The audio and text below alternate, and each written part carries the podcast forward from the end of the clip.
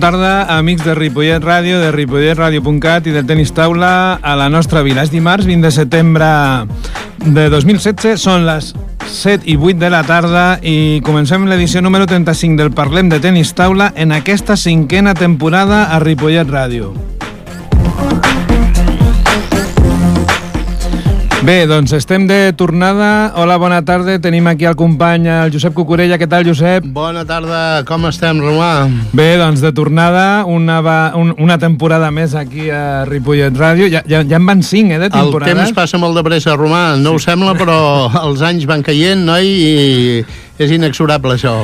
I, bueno, cinc temporades, 35 programes i bé, doncs eh, diguem-ne que si fem una mica de balanç hem pogut eh, explicar als nostres, als nostres oients eh, coses sobre el tenis taula. Hem intentat parlar una miqueta de tot, hem, intentat parlar una mica de medicina, una mica d'alimentació, una mica de preparació física, una mica de, de prevenció de lesions, hem parlat amb jugadors, hem parlat amb tècnics, hem parlat amb el president de la Federació Catalana, també hem parlat amb, amb àrbitres... Amb els patrocinadors. Amb, amb patrocinadors, molt important, perquè eh, és una font d'ajuda eh, considerable i val la pena tindre-ho en compte. Eh, fins ara eh, l'autoescola de Chapol ens donava el seu suport i, jo crec que de tant en tant val la pena eh, reconèixer-ho i fer-ho públic eh, perquè és important per nosaltres. Bé, aquest any eh, després en parlarem, ara no avancem, però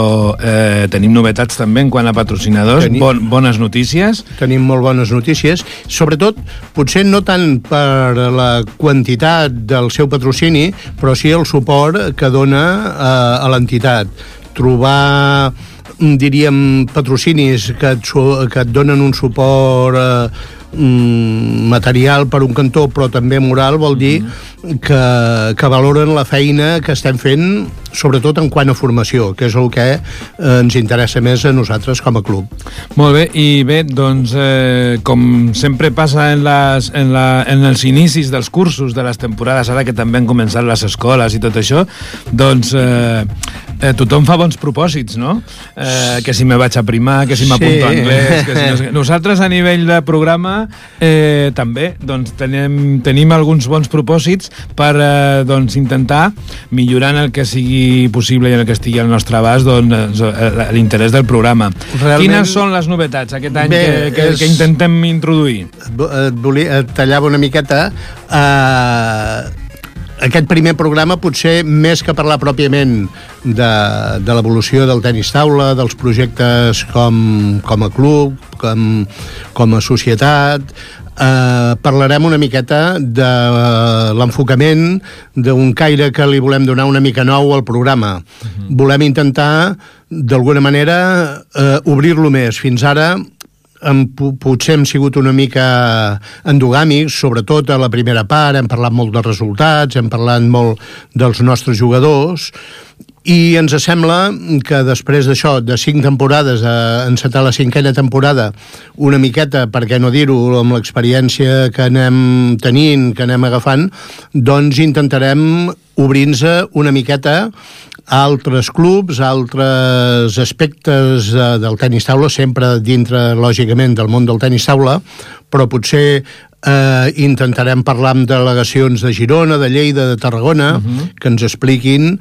doncs, la, seva, la seva situació, els seus projectes, les seves iniciatives, les, les seves maneres de treballar, en fi, d'alguna manera eh, que, el, que el programa tingui un abast una mica més ampli del que, el que li donaven fins ara. Ja sabem que, que és un, el programa neix d'una emissora local, d'una emissora municipal de Ripollet, uh mhm. -huh. però afortunadament a través de, de les noves tecnologies avui en dia, doncs a través d'internet doncs ens poden sentir doncs, des de qualsevol racó de Catalunya uh mhm. -huh. i aquest serà un dels objectius que, que intentem aquesta, aquesta temporada. Sempre hem dit que, bueno, i hem posat en valor que el nostre programa, està mal dir-ho, però és així, és dels pocs que coneixem, per no dir l'únic, que, que tracta en exclusiva del nostre estimat esport del tenis taula.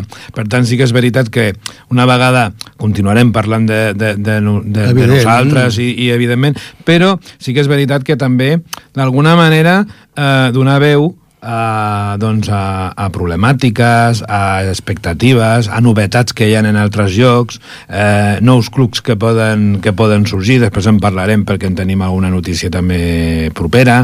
En fi, d'alguna manera, eh, obrir l'angle per, eh, per, per veure què passa fora de Ripollet eh, ja que també viatgem tant a tot arreu i per tant veiem moltes coses. Uh, evidentment, eh, la feina que estan fent a Ripollet el Club de Tenis Taula Ripollet eh, evidentment hi han moltes altres entitats que fan igual o similar i fins i tot més bé. Clar. Vull dir, i són, són experiències que jo crec que, que en la mida de les nostres possibilitats i a la mida del nostre eh, coneixement que tinguem de totes aquestes feines, tots aquests treballs, uh mhm. -huh. doncs ho donarem a conèixer. Com a mínim, aquesta és la nostra intenció.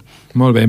I bé, doncs aleshores, eh, una altra cosa que també, un altre bon propòsit que tenim tenim per aquest any, aquesta cinquena temporada, doncs ho hem parlat moltes vegades, que eh, bueno, ja, ja en altres temporades hem portat especialistes que tractaven temes, temes que afectaven el tenis taula però que també eren d'àmbit general. Eren d'àmbit general, Per sí. tant, això ho continuarem fent sempre que veiem que és un tema que pot interessar, doncs... El, el, de fet, a l'espai, diríem, d'entrevista, uh mhm. -huh. intentarem mantindre el més o menys, més o menys amb el mateix criteri de portar mm, professionals d'algun aspecte no només relacionat amb, amb el món del tenis taula, sinó el món de la preparació, com hem dit abans, de la preparació física, de l'alimentació, eh, i que es pot aplicar amb matisos a, a la majoria d'esports, vull dir, alimentar-se correctament, menjar d'una forma correcta, descansar quan toca, preparar els partits abans amb un escalfament eh, adequat, és comú a tots els esports, per tant, eh, intentarem pro portar professionals d'aquest camp i que poden servir per qualsevol eh, altre tipus d'esport. Després també tenien en cartera, doncs, eh, una mica ho hem dit sempre, i, i és difícil d'explicar, però el fet de trobar alguna manera de connexió entre altres àmbits com la literatura, la música, doncs eh, alguns àmbits eh, que semblen que no puguin estar relacionats, ja no dic tan sols amb el tenis taula, sinó amb l'esport, i bueno, d'alguna manera si trobem de tant en tant algun eh, tema en aquest àmbit eh, doncs eh, interessant, doncs bueno, pues també el posarem a, a sobre sí, la taula. Sí, mira, a partir d'aquesta reflexió que estàs fent, a mi se m'acut doncs fer una, una petita crida, uh mhm. -huh. si algú coneix, per exemple, algun llibre llibre, alguna literatura, on el tema del tenis taula, sobretot, eh, és, surt d'una manera significativa, vull dir, mhm. -huh. no només eh, puntual, eh, que ens ho faci saber, que amb molt de gust, eh, intentarem eh, trobar, trobar el llibre, trobar la revista, trobar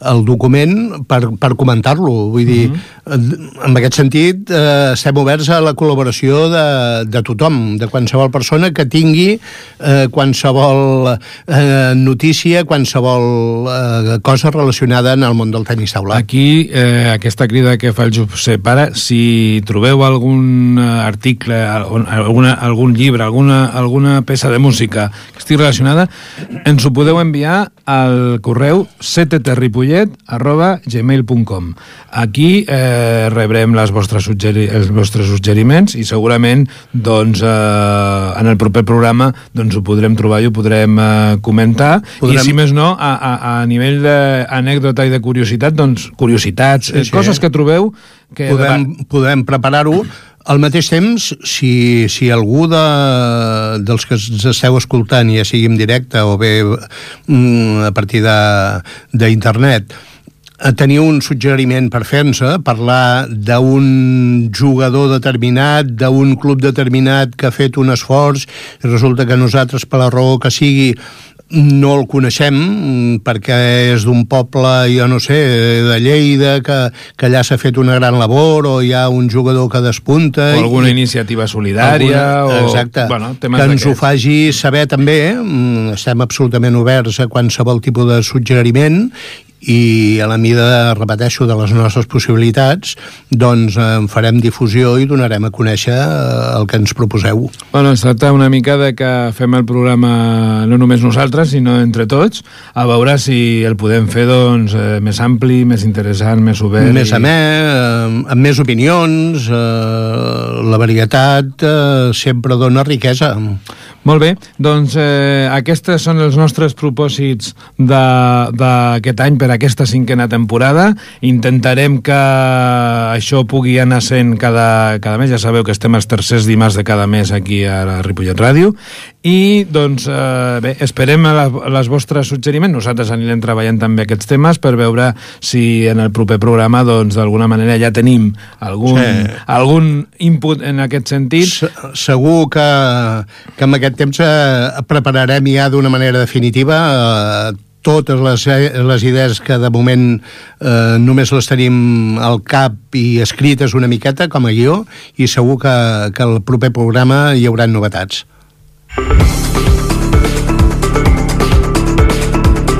L'actualitat del Club Tenis Taula Ripollet. Bé, i a part d'obrir el programa doncs, a, al món del tenis taula en general i per Catalunya, per fora de Catalunya, no deixa de ser també realitat doncs, que la temporada ha començat pel tenis taula Ripollet. I el dia 1 de setembre van començar doncs, els entrenaments, ja s'està en plena pretemporada i quasi bé que estem doncs, a 15 dies de començar la Lliga pràcticament, pràcticament estem uh, escalfant ja les pales, ja les tenim a la vora del foc perquè estiguin ben, ben calentones, perquè comencin ja a apretar fort. I això, eh, venim ho hem de repetir perquè eh, és una satisfacció. Venim d'una temporada boníssima eh, amb 5 ascensos de, de 7, de 8 eh, equips competint, vol dir que, que difícilment repetirem aquest any aquesta temporada, més ben dit, potser ens haurem de conformar amb intentar mantenir alguna de les categories uh mhm. -huh. i, lògicament, algunes eh, intentar tirar-les cap amunt perquè creiem que tenen possibilitats encara. Bé, eh, aquí, al final, eh, és el que diem sempre, no? Arribes a un moment en què sabeu que sempre hem dit que volem tota l'escala de categories perquè els nostres jugadors arribin allà on requereixi el seu nivell, però sí que és veritat que arriba un moment doncs, que d'alguna manera eh, t'has de consolidar com a objectiu màxim. Aleshores, eh, bé, si pogués ser això, ja ens podríem donar per satisfets doncs, eh, de totes totes. Evidentment, eh, tant l'equip masculí de divisió d'honor com a l'equip femení, també de divisió d'honor, que aquest any ha assolit la categoria, eh, tenint en compte eh, el món del tenis taula com es belluga, eh, tenen una tasca bastant complicada amb quan aspirar alguna cosa per la part de dalt, diríem, cap amunt. Sí que és veritat que que l'objectiu serà mantenir-se. Això no vol dir ser conformistes, al no, contrari. No. Eh, el que passa que hem de ser realistes, nosaltres sempre diem el mateix, juguem amb gent de la casa, juguem amb gent eh, que pràcticament el, el 100% l'hem format nosaltres, han, han anat creixent amb el club, excepte potser eh, diríem l'equip masculí de divisió d'honor que tenim una, una petita diríem eh, no sé si ajuda, però una deferència per part del Centre d'Alt Rendiment de Sant Cugat que, que ens cedeix, més que cedir-nos, potser tampoc no és la paraula. Ens recomana. Ens recomana que jugui amb nosaltres per, pel nostre tipus de joc, per la, per la formació d'algun jugador. L'any passat teníem el Joan Massí, que uh -huh. ens mhm. va donar eh, molt bon resultat, ens va fer un bon percentatge de punts, i aquest any, eh, bé, no el tindrem entre nosaltres perquè pel mateix criteri de la pròpia federació i del propi eh, centre del rendiment, prefereixen que jugui en una categoria superior, a Superdivisió d'Honor, jugarà a l'escala, si no Sí. ho tinc mal entès, Sí, sí. Eh, i a canvi eh, ens ha recomanat doncs, un, altre, un altre jugador, un Kenji, L'Albert Kenji Matsuoka, de, que estava jugant a l'Igualada, que és d'Igualada també, com el Joan Massip, Mhm. i que mm, per criteri de, del centre del rendiment doncs creu que jugar al nostre, al nostre club i amb els nostres jugadors doncs li aportarà doncs, una experiència i representarà una ajuda per nosaltres. Tot i amb això, eh, l'objectiu serà això, que es vagi formant per la seva part, el Kenji, i, i que ens ajudi al màxim que pugui, perquè els, els altres jugadors de, seran els mateixos de sempre, el, el Miquel Arnau, el Raül, el el Raül Juli- Porta, i el Julio Andrade. i el Julio Andrade, que són, diríem, ja els jugadors consolidats, els veterans de, de l'equip.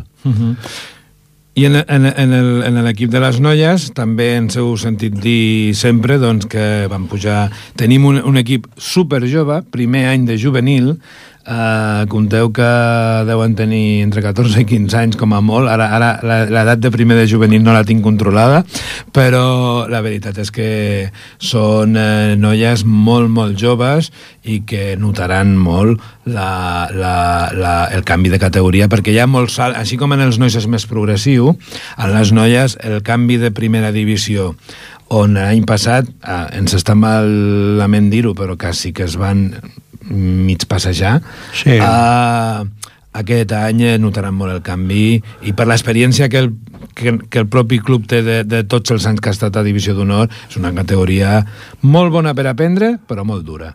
Sí. Aleshores, Uh, de fet, el criteri propi de la federació, inclús amb l'escalat que hi ha de, de divisions, perquè uh, pensem, que, i ho sabeu els que practiqueu el tenis taula i esteu federats, partim de tercera divisió, segona, primera, però després per sobre primera tenim divisió d'honor i superdivisió d'honor. Vol dir que tenim d'alguna manera cinc categories Amb nois. amb nois per anar ascendint i anar millorant el seu, el seu lloc cosa que amb les noies eh, no és així.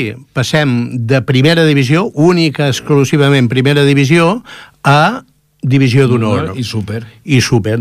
O sigui, amb tres categories s'han de inquibir mm, totes les jugadores que juguen. I, i hi, ha, hi, ha, hi ha per normatiu una segona divisió de noies, però mai s'apunta ningú. O sigui, no, és, sí, està, està definida per categoria, com a categoria, però no hi ha lliga. No- no hi ha lliga. No existeix perquè no sé si és perquè no hi ha volum, al final tothom que vol començar a aprendre en lligues nacionals és la primera divisió. Han de jugar Però, clar, primera. Estàs a dos esglaons de la super. Clar. Per tant, I, i, a, i a divisió d'honor hi ha moltes jugadores molt consolidades, ja amb molta experiència, amb molts anys de joc, uh -huh. i això per nosaltres aquest any serà un hàndicap eh, important i que l'haurem de tindre en compte. A l'hora de fer el balanç a final de temporada uh -huh. eh, haurem de tindre-ho en compte.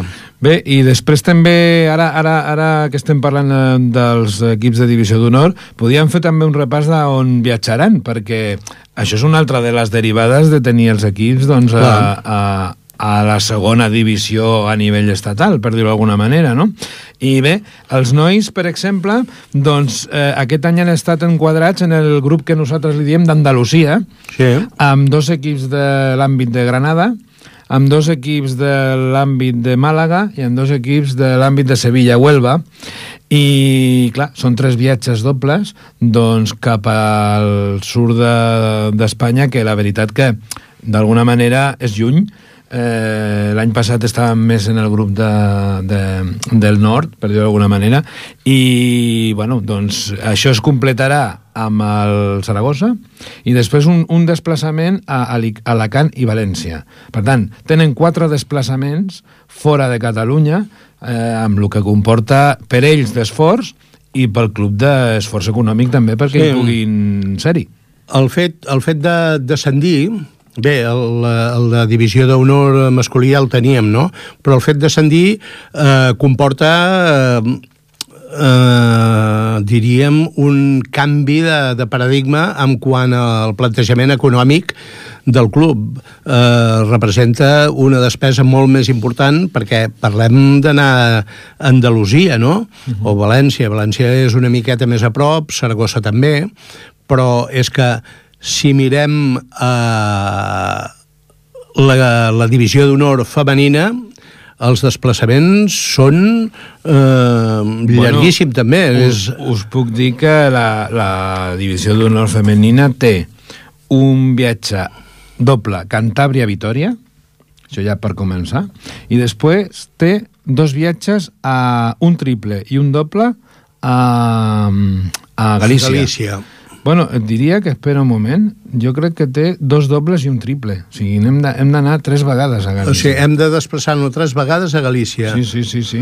Aleshores, clar, uh, bueno, això comporta, doncs, la veritat... Tenint en compte que, que la temporada passada no ens vam moure de Catalunya Bé, vam bueno, anar a Alacant. Alacant. A, Alacant una, una vegada, vegada amb tota la temporada. Clar, clar, clar. Uh, amb la qual vol dir que, que el pressupost aquí se'ns uh, multiplica per... El, el dia 8, 8 d'octubre mm, ja comencen per anar a Cantàbria i, i, i Vitoria.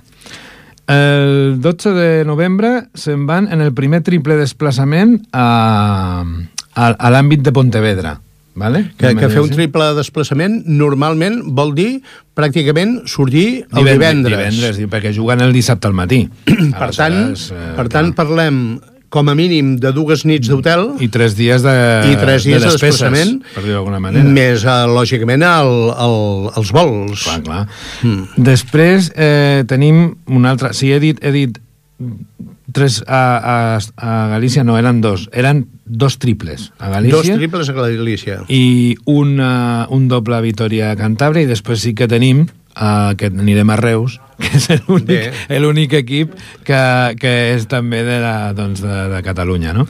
Vull dir que en aquest sentit és important el canvi, com deia el Josep, doncs, eh, econòmic i en un tema que, bueno, també vam explicar a la presentació de la temporada a la, a la, al programa de la Festa Major sí, que aquest any també, sí, que aquest any també volíem ser una mica no li vaig a dir crítics, però sí, però sí reivindicatius, traient de tant en tant alguns temes que la gent del tenis taula parlem de tant en tant, però que després queden una mica doncs, eh, amagats.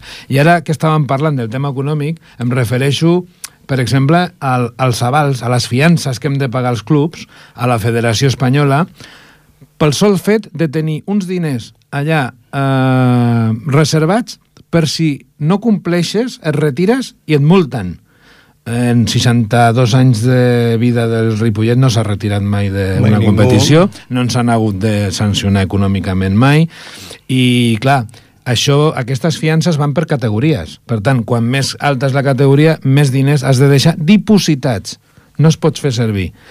Sapigueu que aquest any, amb les categories que tenim, el Club Tenis Taula Ripollet, i molts altres, eh? vull dir, estem parlant de nosaltres perquè és el que coneixem, eh, tenim eh, depositats 4.100 euros que són nostres, que ens costa molt de guanyar... Que no podem disposar... Però que no en podem tenim, disposar quan tenim moltes dificultats. Moltes necessitats i per, per pagar el nostre entrenador, per, per pagar fitxes, en fi, per tot el que comporta el, el dia a dia econòmic d'un club, no? Aleshores, eh, jo crec que això algú s'ho hauria de fer mirar, perquè en teoria les federacions estan eh, per ajudar els clubs, no? Però en, amb aquestes decisions o amb aquestes normatives segurament hauria, hi hauria d'haver alguna altra manera per sancionar aquells que no compleixen, Clar. que també us dic la veritat en conec molt pocs clubs que no compleixin. Vull dir, no és, allò, no, no és comú. Mm, històricament, ara no podríem dir uh, si he passat gaires vegades, però probablement... Poques. Uh, poques, com diu aquell, una o, o ninguna. O, o ninguna. Sí, sí que, sí que me'n recordo jo fa dues temporades que em sembla que un equip de Ceuta es va retirar o alguna així, però són coses molt puntuals i segurament per motius que el propi club ja no es veu amb més sí, remei sí. que fer-lo, no? Perquè si tu estàs preparant una temporada i a meitat de temporada t'has de retirar, això vol dir que alguna cosa t'ha passat. Clar. Per tant, eh, sí, sí. Eh, diguem-ne que, que eh, des d'aquí també volem eh, reivindicar o queixar-nos una miqueta també de que aquestes coses eh, s'haurien de mirar per no tenir, diguem-ne, tants recursos del, dels clubs doncs, Sí, sí. eh, allà parats. I, inclús ara se m'acut una miqueta fer un aval solidari de tots els clubs eh, en conjunt, que no passi tant per tindre allà uns diners dipositats, sinó un compromís de si es donés aquest cas o el cas d'alguna sanció per algun fet gravíssim d'algun club, vull dir que solidàriament els altres clubs eh, responguessin. Mm, perquè francament tindre 4 o 5.000 euros dipositats allà quan tenim dificultats per comprar material, per comprar, renovar a vegades eh, marcadors, xarxes, pilotes. Bé, pilotes no les renovem, no? Si no en tenim mal, mal assumpto. Uh -huh. però, però material no tan fungible, diríem, com poden ser xarxes, marcadors, i resulta que tenim allà un, uns diners que no podem tocar-los, no podem disposar, eh, diríem, no és del tot del tot just. Mm, Potser no sé si és just, la, la paraula és just, però, però sí que aniria una miqueta per aquí. Aquí, aquí algú et podria respondre, Josep, ens podria respondre que no cal depositar els diners perquè amb un aval signat pel banc, doncs eh, diguem-ne que pots fer-ho. Però clar, la realitat eh, i que us podem explicar d'aquí, també perquè conegueu el dia a dia dels clubs, és que abans de la crisi aquests avals te'ls donaven pràcticament eh, pagant un tipus d'interès trimestral, però tu no havies de dipositar al banc doncs, aquests diners. Per tant, sí que era un avantatge perquè tu tenies un aval bancari, perquè se'n refiaven de tu en el teu banc, I, i cada, cada primer de mes eh, hi havia un cobrament de quotes, Clar, clar. en el nostre cas d'aproximadament 90-100 euros de persones, Sí, sí. Eh, que saben que, que cada mes eh, un ingrés, aquest, ingrés. aquest ingrés, aquesta, aquest moviment hi és, no? I... Aleshores, clar, això abans de la crisi era, era fàcil. Anaves allà, negociaves un aval, tu no havies de posar aquests diners i en podies disposar. Què va passar amb la crisi? Que va canviar la truita. Va girar la truita i van dir, escolta'm, m'has de deixar dipositat els diners en el banc, perquè jo et doni un aval. Aleshores estem en les mateixes, Clar. perquè al final, a sobre de tenir dipositats els diners, havies de pagar un, un tipus d'interès o una comissió trimestral. Per tant, al final van decidir, mm, tots els clubs, per dir-ho d'alguna manera, doncs anar a, a, a deixar la federació, doncs, eh, en aquest cas l'espanyola, doncs, el, el, el, aquest import. No? Per tant, Uh, bueno, també intentarem anar introduint aquests temes, encara que siguin mica en mica, Sí. perquè... que altres bueno, clubs ens donguin la seva opinió, Exacte. ens facin saber doncs ells què opinen i fins i tot, a lo millor hi ha algun que ho soluciona d'alguna manera Creativa, eh, creativa, sí, imaginativa. més imaginativa que la nostra, que és dipositar allà. Diu, no, nosaltres ho fem no sé com, deixem, posem, tal... Home, és que compteu, i aquí ho deixo, doncs eh, tots els diners de tots els clubs de tota Espanya dipositats en un banc. Això són molta pasta. Aleshores... perquè, perquè um, no hem de ser tan in, innocents per pensar que la Federació Espanyola també els té allà en un racó. No, eh, Se suposa que alguna coseta faran, no? Exacte, exacte. Algun rendiment en trauran d'aquests diners nostres. Exacte. Uh, home, ja tenim, tenim uns anys i ens sembla ja que, que la innocència no Sí. va per aquest camí. Exacte. Eh? Jo, jo, jo crec que entre tots hem de fer que els clubs tinguin ja que es tracta d'un esport minoritari que tinguin, que tinguem doncs, eh, les majors facilitats per fer aquesta labor social que fem i que substituïm moltes vegades a les, a les institucions i als, i, a, i als diferents, eh, diguem-ne, eh, departaments, etc. Eh, home, eh, que ens ho fàcil, perquè si no al final estem sempre en les mateixes. Ens carreguem, ja no dic el tenis taula, em dic l'esport, perquè segur que podríem parlar aquí presidents de, Segur. i, i, i directius i, i gent de tots els esports que en les seves federacions també passen coses. Sí, sí, si aquí al voltant de la taula tinguéssim gent, jo que sé, de handball, de patinatge, de, de boxa, de, de, en fi, de bàsquet, sobretot amb clubs, diríem, eh, de formació, uh -huh. eh, estarien amb nosaltres, perquè eh, seguríssim que, que els problemes són, si fa o no fa, els mateixos. Ara mateix, eh, per TV3, estan fent una campanya de fer esport, eh, esport escolar, que hi ha no sé quantes entitats a Catalunya, sí, però, però a càrrec d'aquí. Exacte. A càrrec d'aquí estan totes aquestes entitats. Bàsicament dels pares. Aquí I, està. I, i dels directius. I, i la amb què ens ajuden? Sí, potser amb aquesta publicitat que fan, potser ens vindran més nens, sí. amb el qual potser podrem cobrar alguna quota més, però, si però ja poca no, cosa però més. si després ja no ens hi caben, ja Sí. tampoc podem créixer. Vull dir, Per són tant, tota una sèrie de problemes... Uh, les ajudes oficials mm, haurien d'anar per un altre camí i fins i tot fi, començant per les pròpies federacions, que és la primera, diríem, entitat supra, per sobre nostra, per uh -huh. supraclub, que haurien de, de defensar una miqueta aquests criteris. Si no donar res per part de, de les administracions, com a mínim posant-ho fàcil.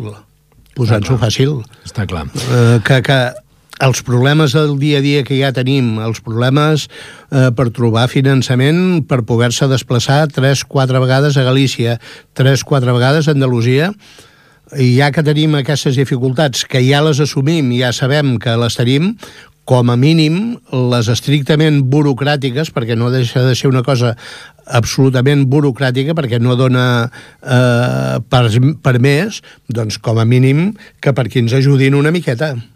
I, bueno, doncs, eh, ja per acabar de parlar dels dos primers equips de, de la, de la, del, del club, doncs la veritat és que hem de donar-vos, com us dèiem a l'inici, doncs una bona notícia perquè a l'autoescola Tachepol, que com sabeu ja és el tercer any que patrocina les noies de divisió de primera divisió i ara de divisió d'honor, ja va començar divisió d'honor.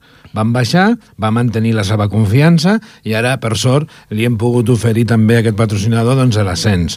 Doncs els nois doncs, feia molts anys que no tenien patrocinador i aquesta temporada ja us podem anunciar oficialment que fa dos dies ens van confirmar que tindrem doncs, com a patrocinador de l'equip de divisió d'honor masculina a la Òptica Llull de Ripollet eh, a la que des d'aquí doncs, eh, volem agrair tot el seu suport que com deia el, el Josep no només és econòmic sinó també d'alguna manera moral. De suport suport a una feina, suport a una labor, un reconeixement eh, a una feina no sempre eh, evident, moltes vegades una feina que ningú se'n dona compte, sembla que no es faci bé, però que realment a les persones que d'alguna manera estem al front, no, no només, repetim, no només a, del món del tenis taula, sinó de qualsevol esport eh, minoritari i, i local, eh, doncs, doncs ens ajuda moltíssim.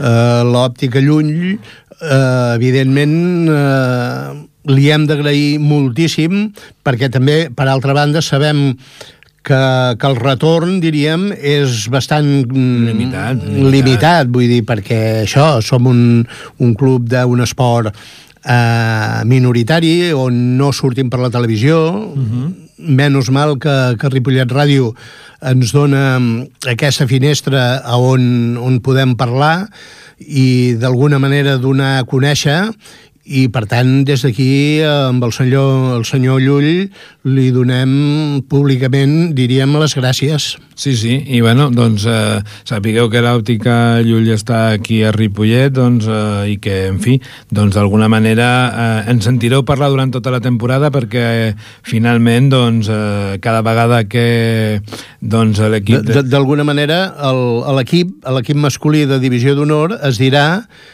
Òptica Llull, Ripollet. Òptica Llull, Ripollet. Ripollet. Per tant, eh, no només direm Ripollet tenis taula, o club de tenis taula, sinó Òptica Llull, Ripollet. Ripollet, que serà el nom oficial registrat a la federació uh -huh. i que serà el, el nom de, del, de l'equip. Ja ho anireu veient a partir de l'1 d'octubre doncs, en els cartells que també anuncien els partits i bueno, en les cròniques que també es fan des de Ripollet Ràdio i des de, de, i des de la revista de Ripollet. A la, a la mida de les nostres possibilitats, doncs, també eh, agraïm primer personalment i com a institució, però també intentem, doncs, que, que l'esforç que fan aquestes entitats, eh, l'autoescola de Xepol amb un cas i l'òptica Llull amb l'altre, doncs intentar eh, oferir la màxima difusió eh, a través doncs, això de, de publicitat, dels cartells anunciadors dels partits, tot, el que envolta una miqueta la competició del dia a dia. Molt bé, i bé, doncs ara ja per fer una mica de repassada general hem parlat dels dos primers equips, després tenim, com a novetat també, el segona divisió masculina, que aquests no viatgen diria que quasi per sort, uh, perquè la segona divisió té molts grups i hi han suficients equips catalans com per omplir, em sembla, que dos grups. Vull dir que, uh, diguem-ne que estan en el grup de província Barcelona i una mica els d'Olot, de la zona de Pallà d'Olot. De Girona. De Girona. I bé, doncs eh, d'alguna manera tenim un equip molt jove, molt engrescat per, bueno, potser consolidar-se, però sense, sense perdre de vista el, el, el, el poder pujar primera. Sí, sí.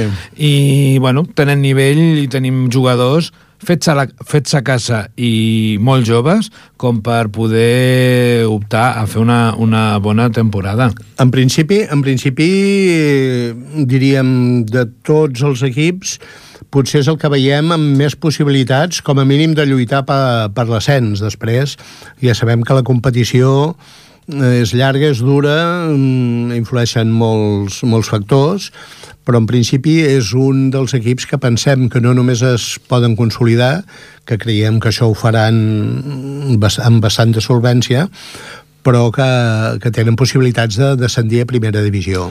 I bé, doncs eh, després de segona divisió masculina ja tenim tercera divisió masculina, tenim tota la cadena menys preferent provincial, tercera divisió masculina, primera, segona A, segona B i tercera provincial. Aquí, com sempre us diem, eh, el que intentem és posar els jugadors doncs, eh, molt joves perquè vagin adquirint experiència i vagin posant de categoria. L'any passat van ser tres els equips que van pujar successivament i, per tant, doncs, eh, eh, per nosaltres les, les sèniors provincials, d'alguna manera, són quasi més de formació sí. cada, cada competició, però la veritat és que van molt bé perquè nens, nens joves que juguin amb veterans i gent sènior, doncs n'aprenen molt. Sí, sí. Sí, d'alguna manera um, el tenis taula, com qualsevol esport, la pràctica, l'entrenament és important, és un factor a tindre en compte, eh, però també a mesura que es va competint eh, vas posant en pràctica una miqueta tot el que vas aprenent amb els entrenaments. Uh mhm. -huh. I d'alguna manera dius, carai, no és el mateix entrenar, que ho faig molt bé perquè em tinc temps de preparar-me, poso, faig, que, que la sorpresa d'un contrincant doncs, que no sempre eh, te la torna allà on tu t'agradaria, sinó que intenta posar-te-la allà on no la pots agafar. Te la eh? torna on no t'agrada. Eh, clar. I llavors això és important, sobretot sobretot pels eh, més petits que comencen i doncs és una experiència. Molt bé, doncs bé, doncs, i, i ja per acabar el, el, el, els equips que tenim aquest any, doncs eh, tenim un equip de, de veterans aquest any i bueno, aquest de, també diem que és de formació d'adults, no? Perquè, sí. perquè bueno, van, van fent, van fent i van evolucionant, van començar que no guanyaven cap partit, ara en comencen a guanyar uns, alguns més i bé. Doncs, sí, a, a vegades parlem de, de l'escola de nens, no? L'escola de... Però també potser podríem parlar d'escola de, d'adults, no? Sí, I, sí, sí. I el cas és, és similar amb uns quants anys més, no? Amb, amb 40 quants, anys quants. més, com a mínim, però, però és el mateix. Són adults que venen allà, alguns en saben una mica, uns altres en saben bastant, però molts no en saben gens. Uh mhm. -huh. Per tant, van aprenent, van aprenent, i la competició de veterans eh, doncs és la seva sortida també per això, per, per experiència i per veure que, que hi ha altres jugadors i tot això. I et vaig dir una cosa també que, que tu coneixes perfectament, és que la Lliga de Veterans és molt més difícil, o sigui, hi ha molt més nivell als jugadors que categories provincials. No, segur, és molt segur. més difícil guanyar un partit amb categoria de veterans que en categoria de, de provincial. Bueno, això sempre hem comentat que té una explicació i és que hi ha veterans que el dissabte i el diumenge, per circumstàncies familiars, Familiar, sí. de, de feina, tot això, doncs no poden anar. I clar, tenint el nivell per jugar quasi bé qualsevol cosa, doncs diguem-ne que es queden en les lligues de veterans que són els dimarts i dimecres. S'estimen més dimarts i dimecres, que no afecta massa mm, a la, a la família, diríem, el sortir amb, amb els fills, amb la senyora, en fi. Eh, esclar, el diumenge t'obliga, doncs això, eh, com a mínim un matí, eh, clar. el fa servir i per tant sí. condiciones una miqueta el resto de la família en canvi jugar un, dis- un Dimarts. dimarts, un dimecres a les 8 del vespre doncs aviam no condiciones massa ningú no? és com qui diu anar a prendre una cerveseta en un bar doncs tu fas un partit de tenis taula Uh -huh.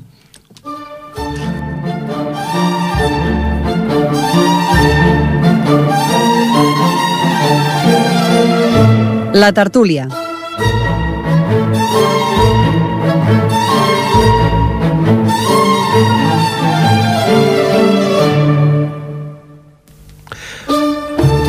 Bé, com heu sentit, eh, hi ha hagut l'entrada a la tertúlia, però us hem enganyat una miqueta, perquè avui no tenim tertúlia. Mm, teníem previst parlar amb algun dels jugadors que, na, que estan a Rio eh, del, jugant les Olimpiades eh, Paralímpics. de Paralímpics però no han arribat encara. Teníem la informació que no era exacta uh -huh. i resulta que no, no han arribat encara. Per tant, eh, l'anunci que feia la veu eh, ens ha enganyat una miqueta. De tota manera, sí que podem anunciar per, eh, per una propera emissió, segurament la propera del mes que ve, o com a màxim d'aquí un parell de mesos, a parlar d'un nou club que, que ha aparegut a Catalunya, eh, concretament a Sabadell, molt a prop nostre, uh -huh. eh, un equip, un club, vaja, més que un equip, un club nou, el Club Tenis Taula, Taula Sabadell, Sabadell. Uh -huh. que, mm, si tot ens va bé, properament eh, convidarem el, els seus caps, a la seva direcció. Uh -huh. No sé si serà el seu president, no sé, no sabem encara com estan estructurats, uh -huh. estan començant. Sé que tenen moltes ganes, sé que, que han començat a entrenar, però eh, aquesta serà una de les properes entrevistes i ens fa molta il·lusió, una miqueta per això eh, que hem dit al començament de, del programa, que no només volem parlar de nosaltres, sinó que ens interessa molt i ens agrada molt i ens fa molta il·lusió eh, conèixer noves experiències, noves perspectives, nous plantejaments, perquè no, noves idees, tot i que eh, els promotors del club són gent eh, amb molta experiència i amb molta història dintre del món del tenis taula, però ens agradarà saber doncs, eh, com, què volen fer, com ho volen fer, quin plantejament tenen, per què han nascut, en fi, una miqueta, conèixer-los una miqueta nosaltres i tots vosaltres que ens escolteu doncs, doncs eh, la seva experiència. Sí, una mica ha sigut una mica ha sigut també la notícia de l'estiu eh, eh, de vegades es diu, escolta, quina ha sigut la, la notícia de l'estiu més que res, a, a nivell de tenis taula evidentment, perquè bueno doncs a la ciutat de Sabadell vosaltres sabeu que també hi havia un altre, bueno, que hi ha, hi ha un club de molta, de molta referència a Catalunya, que és el Falcons i bueno, doncs eh, a partir d'allà diguem-ne que ha nascut aquest eh, nou club i bueno, doncs una ciutat com Sabadell que havia tingut més, més, més Sí. clubs, eh? doncs aleshores eh, és lo suficientment gran com per acollir eh, més d'un club i bueno, ara comença el- aquest club tenis taula Sabadell diguem-ne des del principi, des de zero Clar.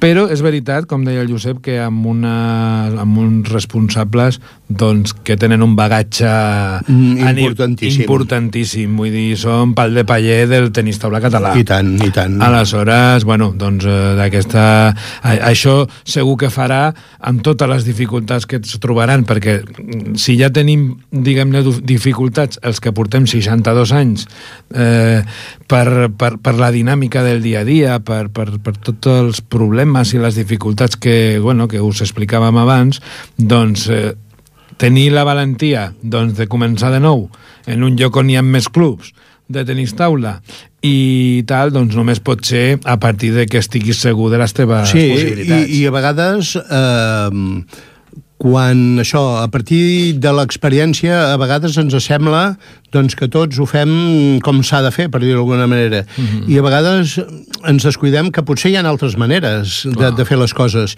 I pot ser que ells eh, en aquest cas doncs, tinguin una altra manera de veure les coses, tinguin una altra perspectiva i segur que són conscients de les dificultats perquè eh, no hi ha res fàcil mai i menys al món d'avui uh -huh. però, però serà molt interessant saber doncs, el seu projecte, com l'articulen, com el tiren endavant i de quina manera bueno. i potser descobru, descobrirem alguna cosa que, que potser nosaltres també podrem fer, per què no? Vull dir... Bueno, si més no, al final eh, serà un club, doncs, com el Falcons, com altres que hi ha al voltant, que estan en el nostre àmbit d'influència. I. I per tant, eh, doncs, eh, a part de que tindrem una rivalitat sana per descomptat, Bé. perquè, perquè és així com ha de ser, doncs d'alguna manera doncs, també és Sí, bo que coneguem doncs, eh, que s'està diguem-ne desenvolupant al voltant, de, Clar, al i, voltant del i, nostre i àmbit. la rivalitat no té res a veure amb que si necessiten la nostra col·laboració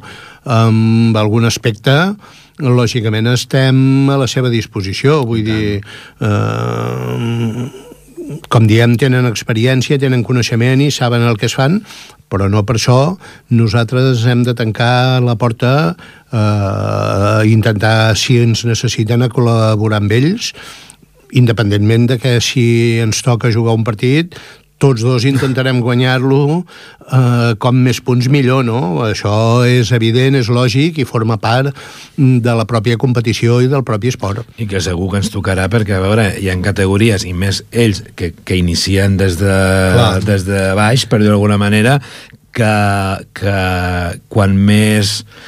Eh, quan més baixes la categoria, més t'enfrontes als del voltant. Clar. Per tant, Sí, a sí, veure... L'àmbit, l'àmbit, diríem, de... Territorial. territorial és més reduït, lògicament. Per tant, mm, segur que algun, algun dia ens veurem i competirem i intentarem tots dos guanyar i farem tots dos els que podrem i això no, no, no implica que col·laborem si és que ens necessitem mútuament uh -huh. i, i tirar endavant un, un projecte. Molt bé. Doncs eh, bé, no sé si, eh, Josep, alguna altra notícia que diguis... Bé, eh, n'hi ha una, que aquesta sí potser és una miqueta de, de mirar-nos al malic, eh? molt, molt nostre, molt del club, però és que el, probablement el dia 22 del mes que ve, d'octubre, uh -huh. celebrarem el tradicional sopar d'inici de, de temporada uh -huh. del club. Nosaltres li diem la gala de, del Club Tenis Taula Ripollet, una gala així una mica amb texans tots, oi? Però no deixa de ser una gala, no deixa de ser eh, una jornada on pràcticament, mm, si no el 100%, el 90% de socis, eh, amics, col·laboradors, eh, patrocinadors, eh, ens trobem, estem una estona eh, fent una mica de sopar, fent una mica de barrila després, Pre i Presentem els equips. presentarem els equips, eh, en fi, lo, donar la benvinguda a una nova temporada, conèixer una miqueta els socis nous que van entrant, que afortunadament uh -huh. eh, en són uns quants, eh, dintre de, de la minoria del tenis taula. Que ells coneguin el club, també. Que ells coneixin el club, que coneixin com treballem, com funcionem, quina mena de, de persones som, i, en fi, eh, conèixer-nos mútuament tots una miqueta i, i celebrar que aquest any tenim, com hem dit també al principi, tindrem dos motius de celebració. Un, els èxits, per què no repetir-ho, de la temporada anterior, i el desig de que continuem amb els mateixos èxits aquesta, aquesta temporada que, que ara comença. Bueno, això, això només amb això ja en tindrem motiu com per, per de celebració, que sempre és bo trobar-nos fora de la competició, que després, Sí. doncs, eh, la competició al llarg de l'any és molt, com et diria jo, eh, atrapa molt, no? Sí, la, I- la, la competició va per un cantó, però també és important... El tema que, social. El tema social, amb clubs molt petitons, amb clubs de, de, de com nosaltres, que som aproximadament 100 famílies, eh, 100 persones, vaja, 100 famílies no, eh, doncs és important per nosaltres doncs, eh, tindre un, un contacte cara a cara i, i proper. Molt bé, doncs eh, fins aquí el Parlem del tenis taula d'avui. Doncs us agraïm la vostra atenció, esperem que us hagi agradat. Una edició que ha estat possible gràcies al Jordi Puy, una altra vegada aquí als comandaments tècnics. I bé, doncs eh, ens podeu tornar a escoltar el diumenge doncs, a ripolletradio.cat i al club sempre estem a la vostra disposició doncs, eh, tots els dies a partir de les 6 de la tarda per, allà al poliesportiu municipal de, de Ripollet. Bona tarda, Penseu, Josep. penseu que tots els nens i nenes eh, que vulgueu jugar teniu eh, les portes obertes del club. Estem molt contents de que vingueu allà. Eh, si voleu senzillament qualsevol dia fer una prova, bé, qualsevol dia no, ens hauríem de posar d'acord perquè hi ha alguns dies que està ocupat per dir això i que, que això, que tenim les portes obertes, que us esperem i que sereu tots molt benvinguts. Bona tarda. Bona tarda a tothom.